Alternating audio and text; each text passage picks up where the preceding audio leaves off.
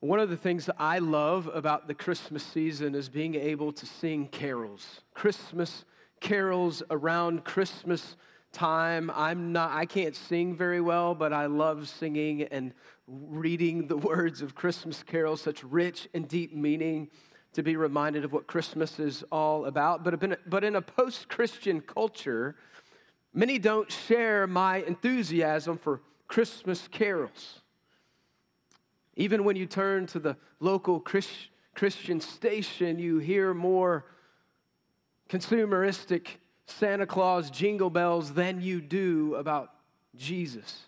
And I know I'm a Scrooge. I don't mind Christmas songs. This sermon's not going to be about, oh, we need to change culture and have more real Christmas songs. However, you ever looked at the top 50? I'm going to keep going here.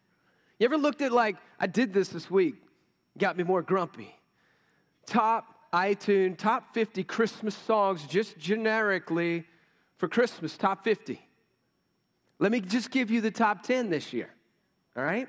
All I want for Christmas is you, Mariah Carey. That one needs to die. Okay, it's been around for a while. Rocking around the Christmas tree. Okay, that one's been around for a while. Santa Tell Me, Ariana Grande. I don't even know who that is. It's beginning to look a lot like Christmas. Uh, okay, oldie but goodie. Michael Bublé, he can sing. One More Christmas by a girl named Tom. I'm not even going to go there. It's actually a good song about well, I won't go there. Only in 2022, though. A holly jolly Christmas, old school, I can handle it. Underneath the Christmas tree, Kelly Clarkson, she can sing. Last Christmas by Wham. Anybody there? All right. 40s, 50s, you're, you're feeling that? Merry Christmas, Ed Sheeran, Elton John. This is the top 10 in 2022, y'all. Um, but you might ask, you might ask, how many in the top 50 were actually Christian, quote unquote, Christmas songs? Three. The first one clocks in at number 19. Mary, did you know? 80s. Here we go again. Again, not a cultural rant. But what a difference that 2,000 years make in the songs that are sung around the Christmas season. Where 2,000 years ago, the angels sang, Glory to God in the highest, peace on earth, goodwill toward men. The Christmas songs have changed. Let me ask you a question. What Christmas songs are your, on your playlist this Christmas? What Christmas songs are in your heart, more importantly? How do you celebrate the meeting of Christmas in your family? What are the traditions that you have in your home? What's on your Christmas playlist? In an Advent series, we've looked already in the past two weeks. We first looked at the need for Christmas. Why does Jesus need to come? Not just because he's promised to come, but what need does Christmas meet? And we looked at the patriarch Noah, and we saw the summary statement from God after 1,650 years of watching humans and the brokenness of sin.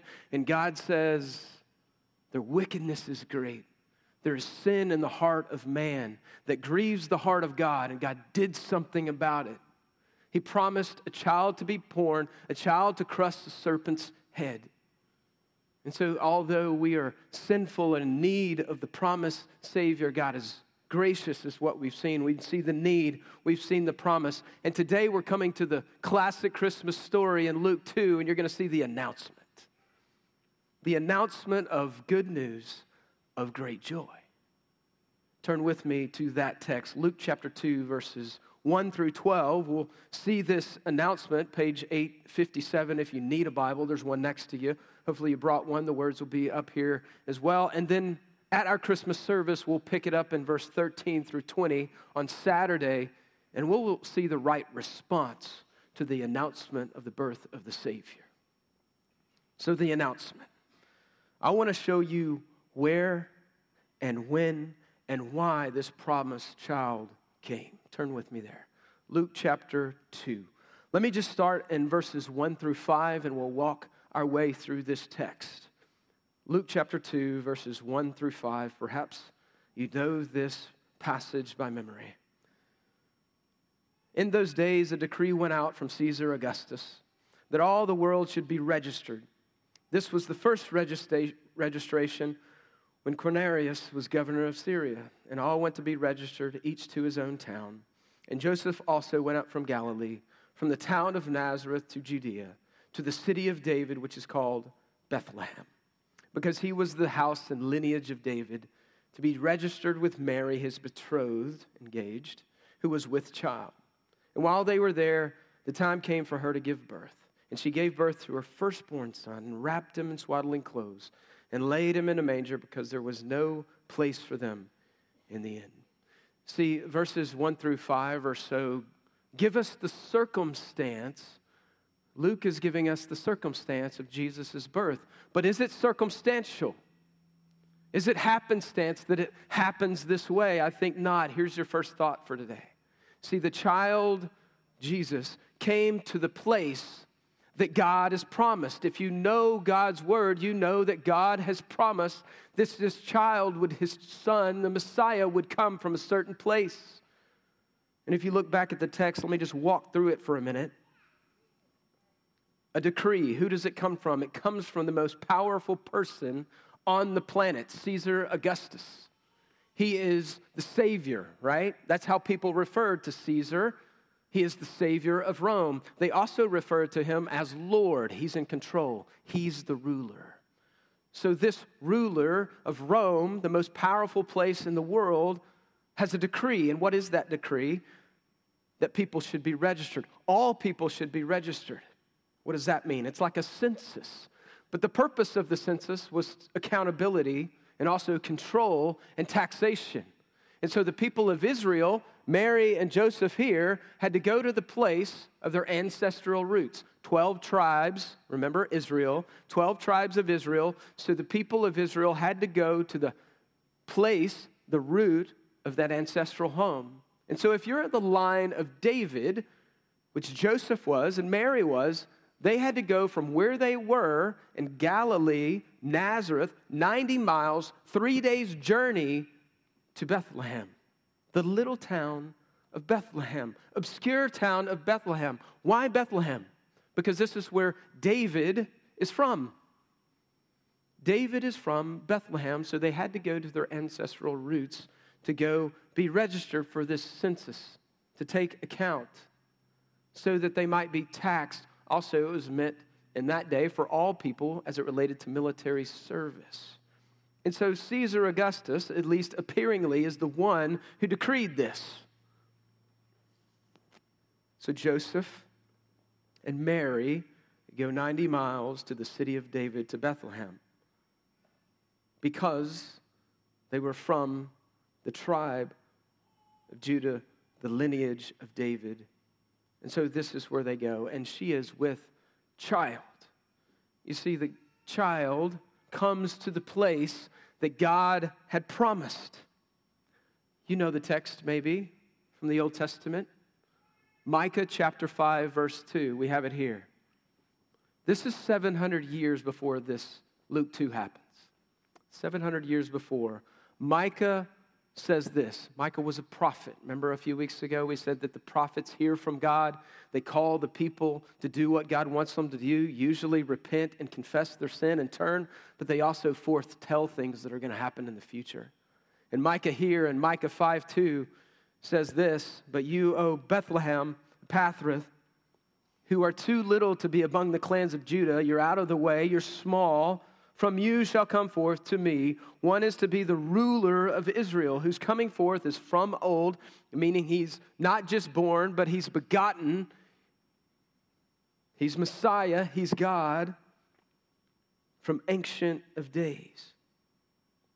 Here's the thing.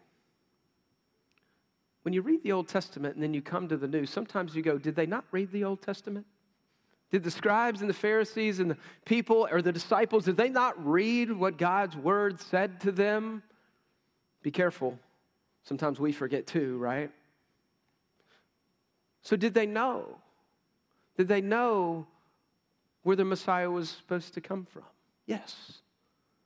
The wise men knew when they came. Remember Matthew chapter 2? They had followed the star of David And they told Herod, and Herod's curious because he wants to kill any competing people for power.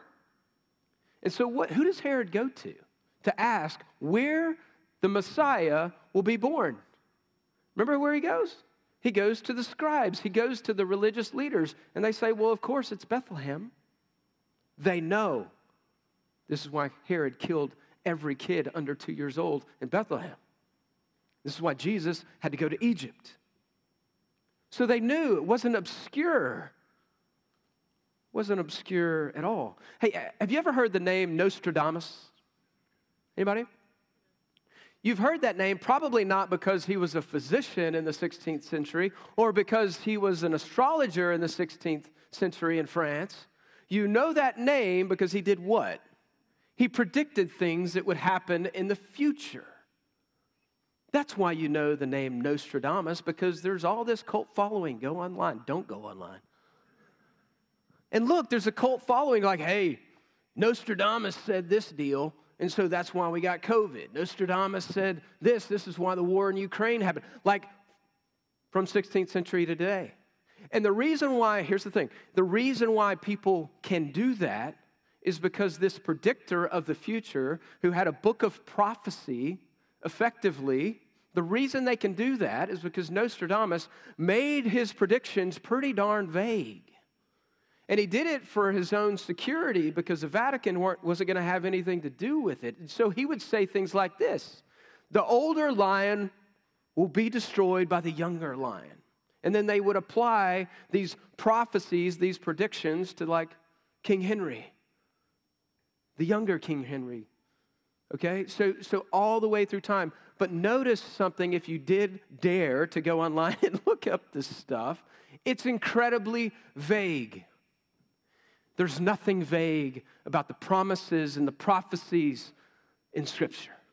If you go to the beginning, after man, Adam and Eve fell into sin, you see kind of a vague statement by God. He said, The child will come and he will crush the serpent's head.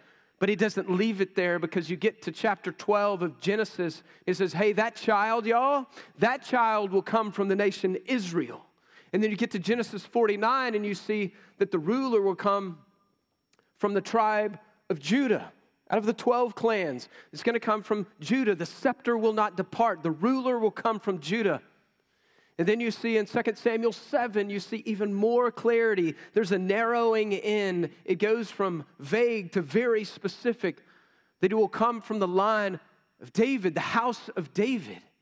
And Micah 5 gets even more concrete and he says, He will come to Bethlehem. That narrows it down. If it's wrong, everybody knows. Not only that, the child will be a virgin, come from a virgin. He will also come out of Nazareth. Like the prophecies and the predictions in Scripture are specific, they aren't vague. See, the child came to the place that God had promised. And so here's the point for you and me we can count on God's promises. When He makes promises, He makes good on them. He makes good on His promises. So maybe the question today is this, and maybe it's not as bold and as grand as these promises here of a son born, but think about your own life. And think about the character of God. I'm blown away at the character of God in this passage. God is saying that He makes promises, that He makes good on those promises. Think about the promises of God and the Word of God that God gives you. And ask this question Where in my life do I need to be reminded of the promises of God? Where am I doubting? Where am I taking matters into my own hands? Are you trusting in the promises of God in your own life. And maybe the follow up is this, because here's where we get it wrong. Have I confused the expectations that I have for God in my hard situations for the promises that He makes in scriptures? Because here's what we do sometimes sometimes we put things on God and say, God, you said this when He never said it. Sometimes there's expectations we have for God just because we believe that it should go a certain way. So, are you trusting in the promises of God this Christmas season? C3, I don't know what's going on in your life. In what places do you need to rely on Him and to trust in Him where you don't have answers or the answers that you have you don't like? Are you trusting in those? Can you see the difference between what your expectations are and what He's actually promised? And most importantly, here, one of the grandest promises of God is right here. You see, it's Jesus who says that He's the bread of life, that He brings real sustenance. He comes from Bethlehem, the house of bread, to bring the bread of life to you that you might taste and see that He is good, that you might be sustained by Him. And then in the end, the bread is broken. His body and blood is broken for you that you might have life. Do you know that truth this morning? The beautiful truth that God has become a man. And he's from the house of bread, and he brings the bread of life, and that bread has been broken for you that you might know him and have life in him you can trust his promises. See, he came to the right place. So, what song should make from these verses? What song should make your top 50 Christmas list, you ask? How about this one? O little town of Bethlehem, how still we see thee lie. Above thy deep and dreamless sleep, the silent stars go by. Not sure they were that silent. Yet here, listen to this this line.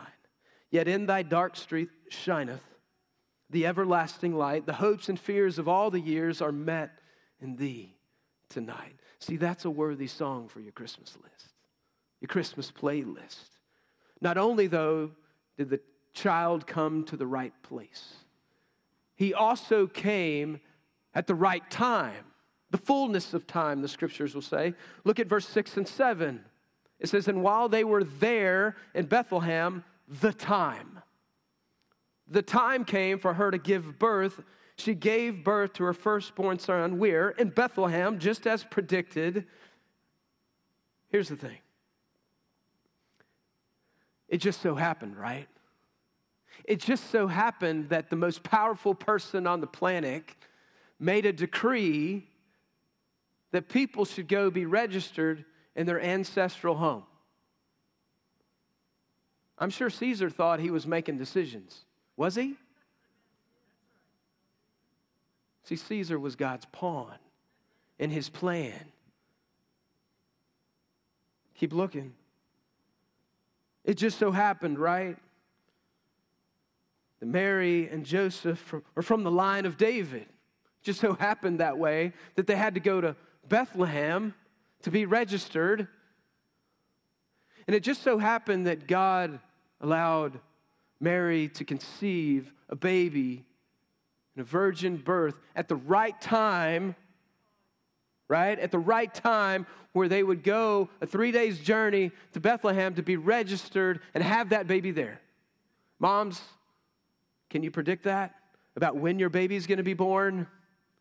Do you see all the things that God is doing to bring about his providential purposes and timing. Here's your second thought the child came in God's providential timing. His timing and his way. You understand God's sovereignty, right? That God is over all things. His providence works in his sovereign plans, that God brings about his plans in the way and the purposes that he has it. And there's great mystery there's great mystery. We sang about it, the mystery of God's plans, but He is sovereignly working in this. This is not just Caesar, Augustus. This is not just a donkey taking a three day trip. This is not just a person's timing and their pregnancy. This is God's weaving all of these things together in His sovereign providential time and space. You got to see that. This is how God works. Who's pulling the strings? It's God. The scripture says it this way about the birth of Jesus. Galatians 4 4, we saw this last week, but I want to show it to you again. But in the fullness of time, whose time? God's time. God sent forth his son, born of a woman, born under the law. And perhaps you struggle with this thought. this not only happened at Jesus' birth, where God brings about it in his sovereign, providential time, but it also happened at his death. Do you know that? That it wasn't just happenstance, it wasn't just random. Isaiah 53, it was the Lord's decision to crush him. Yes, they killed him. Yes, the Romans and the Israelites put him there, but it was God's plan to crush him. Acts chapter 2 gets a lot more granular and it says this Acts 2:23 He was delivered up, that's Jesus, according to the definite plan and foreknowledge of God. You crucified and killed him by the hands of lawless men. It's God's timing, it's always providential, it's always his sovereign providential timing. Jesus' birth, Jesus' death, your life too. You're like, I, I accept that with Jesus because God had to do some things, but I don't know about if I accept it with God. And my life, listen to these words Ephesians 1 11. God works all things, good, bad. He works all things to the counsel of His will, His sovereign providential wealth. And you go, well, what about the hard stuff? He uses it all. In the brokenness of the world, He uses it all. See also His birth, see also Jesus' death. He uses it in your life and mine to bring about His glory and your good. And listen, I don't understand all that. I'm not going to sit up here and go, oh, I understand that completely in my own life. The call is to trust His wisdom when you don't understand. And the older you get, the more grays you get, the more you can look back and go, at the time, I didn't understand this. I didn't understand that. I don't understand why God did this, but you can look back and over time you can go, but God was working. And He used those things to mold and shape me in, way, in ways that comfort, in ways that blessing never did. You see, the child came in God's providential timing. But notice something in verse 7, and you're going to see it again down later in the text. I'm not going to get into deep detail here, but how did he come? He came in humility. Look at it. She gave birth in Bethlehem, wrapped him in swaddling clothes, laid him in a feeding trough. You want a translation? In a feeding trough. There's no place for them in any inn or any place that they could stay for lodging. And see, that will mark this king's life, this king's humility in his mission and the way God chooses to work in God's word that he is a king, but he comes humbly. So let me ask you a question. Thinking about God's timing, this one hurts a little. Are you trusting God's timing right now for things in your life? 700 years. Think about the people of God waiting on this Messiah. Longer than that, really, since Genesis 3, it's been a few thousand years. How do you do with God's timing on something? to accomplish His purposes and His will in your life. And perhaps, perhaps this, perhaps He's working. He's working, but you're looking for the flash. You're looking for Him to work in this miraculous, crazy, clear way, and perhaps there's less flash to it. Perhaps the miraculous things God is doing in your heart and life is more like a feeding trough. Perhaps it's more like slow, mundane. That's often how God works miraculously, is in the mundane. That's what you see here. You see a king in a feeding trough. Who would have thunk that after waiting for thousands of years for this promised king? I think there's a second song maybe we should sing to add to the playlist for Christmas away in a manger. No crib for a bed, the little Lord Jesus laid down his sweet head. The stars in the sky looked down where he lay, the little Lord Jesus, asleep on the hay. So God brought the child to the right place at the right time. But here's the question for what purpose? For what purpose? And who delivers this news? And who gets the birth announcement? You ever get frustrated because you didn't get the birth announcement or you didn't get the Christmas card? Go to other people's house? No, we're going to go there. Look at verse 8 through 12. Verse 8 through 12 gives us the answer. And listen, this is the heart of the Christian message. This is the heart of the Christmas message, verse 8 through 12. I know it's my last third point. Stay with me. It's the heart of the message. Everything that's been anticipated since Genesis 3 happens right here. Look at it. Here's your thought. See, the child came to fulfill God's gracious purposes. Look at verse 8. I'm just going to walk through it. Who does he come to? And in the same region, there were shepherds, the lowly shepherds, the middle class, low class. Nobody knows them. And what are they doing? They're on the night watch watching the sheep. And an angel of the Lord appeared to them, and the glory of the Lord shone around them. So an angel shows up, and God's glory shows up and brings some light to this darkness. And so, what's the response? What do you see? Always, like 170 times in the Bible, three or four times in the Gospels, anticipating Jesus' birth, what happens? Always. When God shows up or an angel shows up, what happens? There's fear. There's great fear. That's a right response. A reverent fear. Who is it? It's the Lord. It's a right response, but always what does the angel do? The angel says to them, beautiful words Fear not. For behold, I bring you good news of great joy. Literally, the word there, good news, is what we get for gospel. This is, gos- this is the gospel of joy. You see that? Good news of great joy. So, not fear, but joy. That's what's going to be produced. And who will it be for? It'll be for all people. You know, we come to this text sometimes and we see Mary and Joseph and Bethlehem and Nazareth, and we go, man, it's for the lowly. And that's true. We see the shepherds who kind of lower on the totem pole, low, lower class.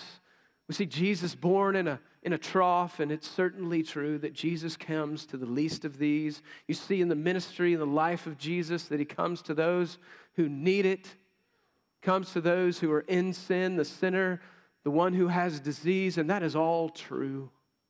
But especially in the culture we live in now, we ought to be careful in a text like this and others not to look at this and say, well, he only comes to the oppressed.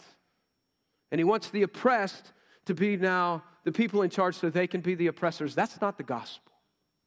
And so, guess what? Jesus comes to all. He does come to those people, but he also comes to people like Nicodemus, who's a religious leader and has power. He also comes to Zacchaeus, who has a lot of money. He also comes to Joseph of Arimathea, who buries in his tomb. He also comes to the guy who Luke writes to in the book of Luke and Acts, Theophilus. Theophilus is like he's a man of power. And he's writing these words to him that he might believe. And so Jesus comes to all, y'all. He comes to the lowly and he comes to those at the top. He comes to the people at Decker Prairie that we feed and we help over here. And he also comes to the people at High Meadow Ranch a mile away.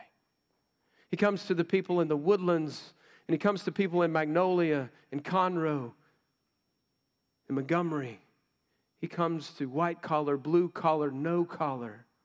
He comes for us all. That's the message. But why do we not fear? How are we going to get joy out of this deal? Who is this guy? Why did he come? Who is he? Look at the words. Verse 11. You can wrap it up here. For unto you all of you, not just to be put on display to see, but for you, is born this day, right place, right time, in the city of David. Who is Jesus? Who is this child? He's a Savior. He's, i.e., the deliverer. Why do we need deliverance? Because of sin. because the darkness of sin, he's the light of deliverance for us. He's the Christ, meaning Messiah, the anointed one. He's God. And last, he is Lord. He's the ruler over all. He's the King of kings and Lord of lords. And this is an interesting statement that Luke records that the angel says, the, the angel, if the Romans found this angel, the angel would be in trouble. Why is that? Because Caesar's Lord because Caesar is king, because Caesar is the Savior. Luke intentionally writes this to bring out who's really in charge, who's really the king, who's really the Savior, who's really the Messiah, and it's not Caesar.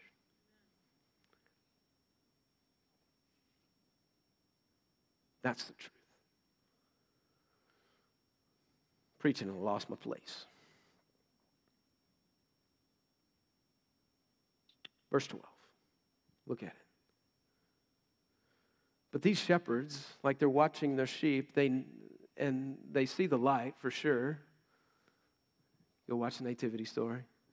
But they're probably a few miles away when the angels come to them. So they need a sign. They need to know where to go, how to navigate, how to get to this baby who's a Savior, Christ the Lord.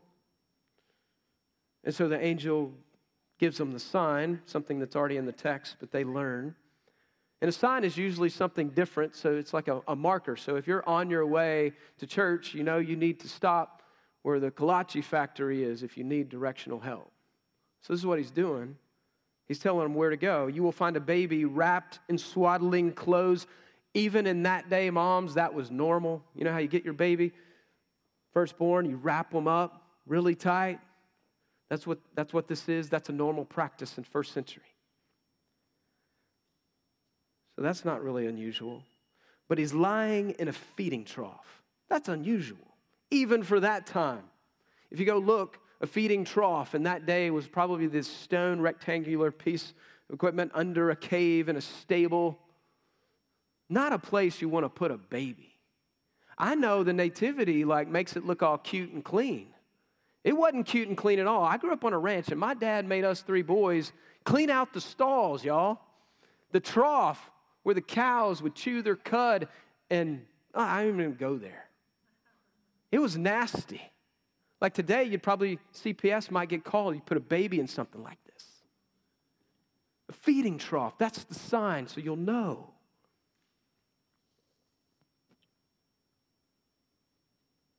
You see the contrast? Here's this king, and the glory of the Lord shone around it, where Jesus is being born. And so there's this glorious event, there's this glorious announcement. We might say, though, that, that God needs to work on his marketing strategy a little bit because he's coming to, to nobodies in an obscure place, out of the way place. If you really want to make an announcement to everyone, you wouldn't do it here. You would do it in Jerusalem, right? Where the princes and the kings and the royalty is. No, Jesus does it here, or God does it here.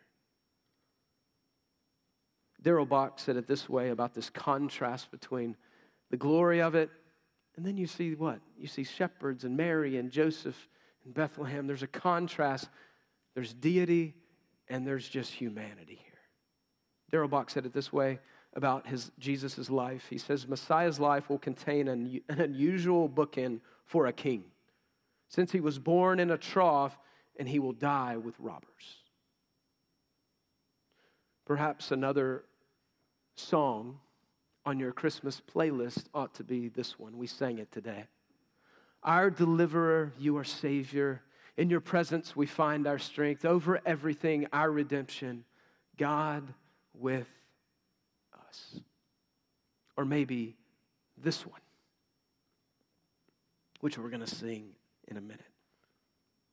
Born that man no more may die born to raise the sons of earth, born to give us second birth. Hark, the herald, angels sing. It's a worthy song for the Christmas season. If you know Jesus this morning, He's your Savior, He's Lord. Is that reflected in the way that you follow His rule and His reign in your life? And maybe you're here this morning and you don't yet know the Savior. Maybe you need to be told of the joy and the peace and the hope that He brings because He can deliver you from your sin. And He can bring light into your darkness. He's the deliverer, He's the King, He's your Savior. Do you know Him? It's one other thing about this text. I don't know how long you've known Jesus or how long you've been going to church. I was raised in a little Baptist church, and after you get out of the nursery, you start coming to church with your parents. I don't know how that lands on you, mom and dad. And so, from a really young age, I, have heard the Christmas story, I've sung the songs, I've come and listened to sermons from Luke 2 my whole life. I've preached them, quite a few of them. And so often at Christmas, I'm going, God, asking the Lord, show me something, maybe not new, but just do something in my heart from a story I already know. And one of the things that happened this week, in my heart at least, that I might share with you is as I'm going through this story and the details of this story, what was just jumping off the page to me was the character of God. That God is a God who makes good on his promises. That he's a God whose timing is right, whether it fits my timing or not. And He is working, even if I don't see it, even if I don't feel it, He is at work. And He just may be at work in more mundane ways than I think. And last, He's going to fulfill His gracious promises to us. So He's a God of promise.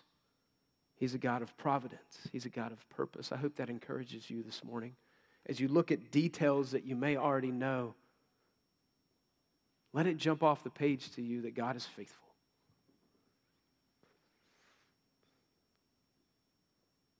Jesus came at the right time, came at the right place. He came to fulfill God's purposes.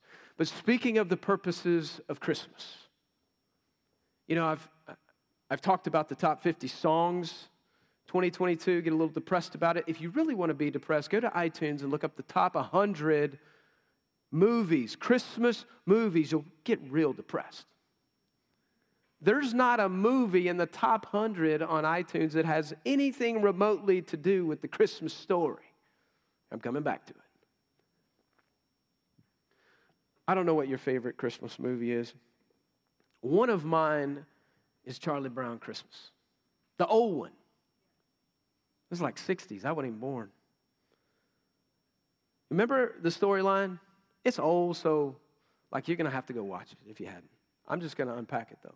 The storyline is this Charlie Brown, if you know Charlie Brown, Charlie Brown is frustrated with the secularization of Christmas. And so he sets out on uh, a little path to understand what Christmas is really about. It's not about getting, it's not about all the consumerism, and so Lucy has the bright idea to give him the Christmas pageant at the school, offloaded on Charlie Brown so he can figure out Christmas and meaning for Christmas and what it's about and have Christmas spirit, and it goes horribly wrong. Charlie Brown doesn't do anything right, and all the other kids, Lucy and everybody else included, give him a hard time. And so you can't do anything right. And so as he's philosophizing about Christmas and all the things that he's tried to go through to really figure out the meaning of Christmas, he finally says this. He walks away from his, his friends who are laughing at him because they've done a, such a bad job on the Christmas pageant. Even the little Christmas tree that he got, the leaves fall off, it doesn't work. And he screams this Isn't there anyone who knows what Christmas is about? And it just so happened that the great theologian Linus is standing there with his blankie in hand, sucking his thumb. And he turns to Charlie Brown and he just simply says, Sure, Charlie Brown, I can tell you what Christmas is about. And the scene changes, right? He walks out on the stage, he looks out, and he simply says, Lights, please. And then he reads these words. I'm not going to try to be Linus, I'm just going to read it. And in the same region, there were shepherds out in the field, keeping watch over their flock by night. And an angel of the Lord appeared to them, and the glory of the Lord shone around them, and they were filled with great fear. And the angel said to them, Fear not, for behold, I bring you good news of great joy that will be for all the people. For unto you is born this day in the city of David a Savior who is Christ the Lord. And this will be a sign for you, and you will find a baby wrapped in swaddling clothes and lying in a manger. And suddenly there was an angel with a multitude of heavenly hosts praising God, saying, Glory to God in the highest, and on earth peace among those whom he has pleased. And Linus finishes, and he simply walks off the stage, and he walks up to Charlie Brown, and he says, That's what Christmas is about, Charlie Brown. Perhaps you've seen it. That's what Christmas is about. But there's something interesting if you've really paid attention to the Charlie Brown Christmas. It's something that Linus does. When he comes to the line where he says, where in verse 10, where he comes to the line, and you can see it if you watch closely on the show. And the angel said to them, He's got his blankie in his hand, and his blankie is what? It's his comfort, it's what soothes him from fear and other things. The angel said, Fear not. And Linus drops his blankie. You never see that in Charlie Brown. He drops his blankie, for behold, I bring you good news of great joy. You see, the meaning is clear for Linus. I don't need to fear. I don't need to fear because Jesus is my comfort. Jesus is here. He's all that I need. So, C3, your takeaway today is this this Christmas season, Jesus, the Savior, the Messiah, the Lord, Jesus turns our fears into joy.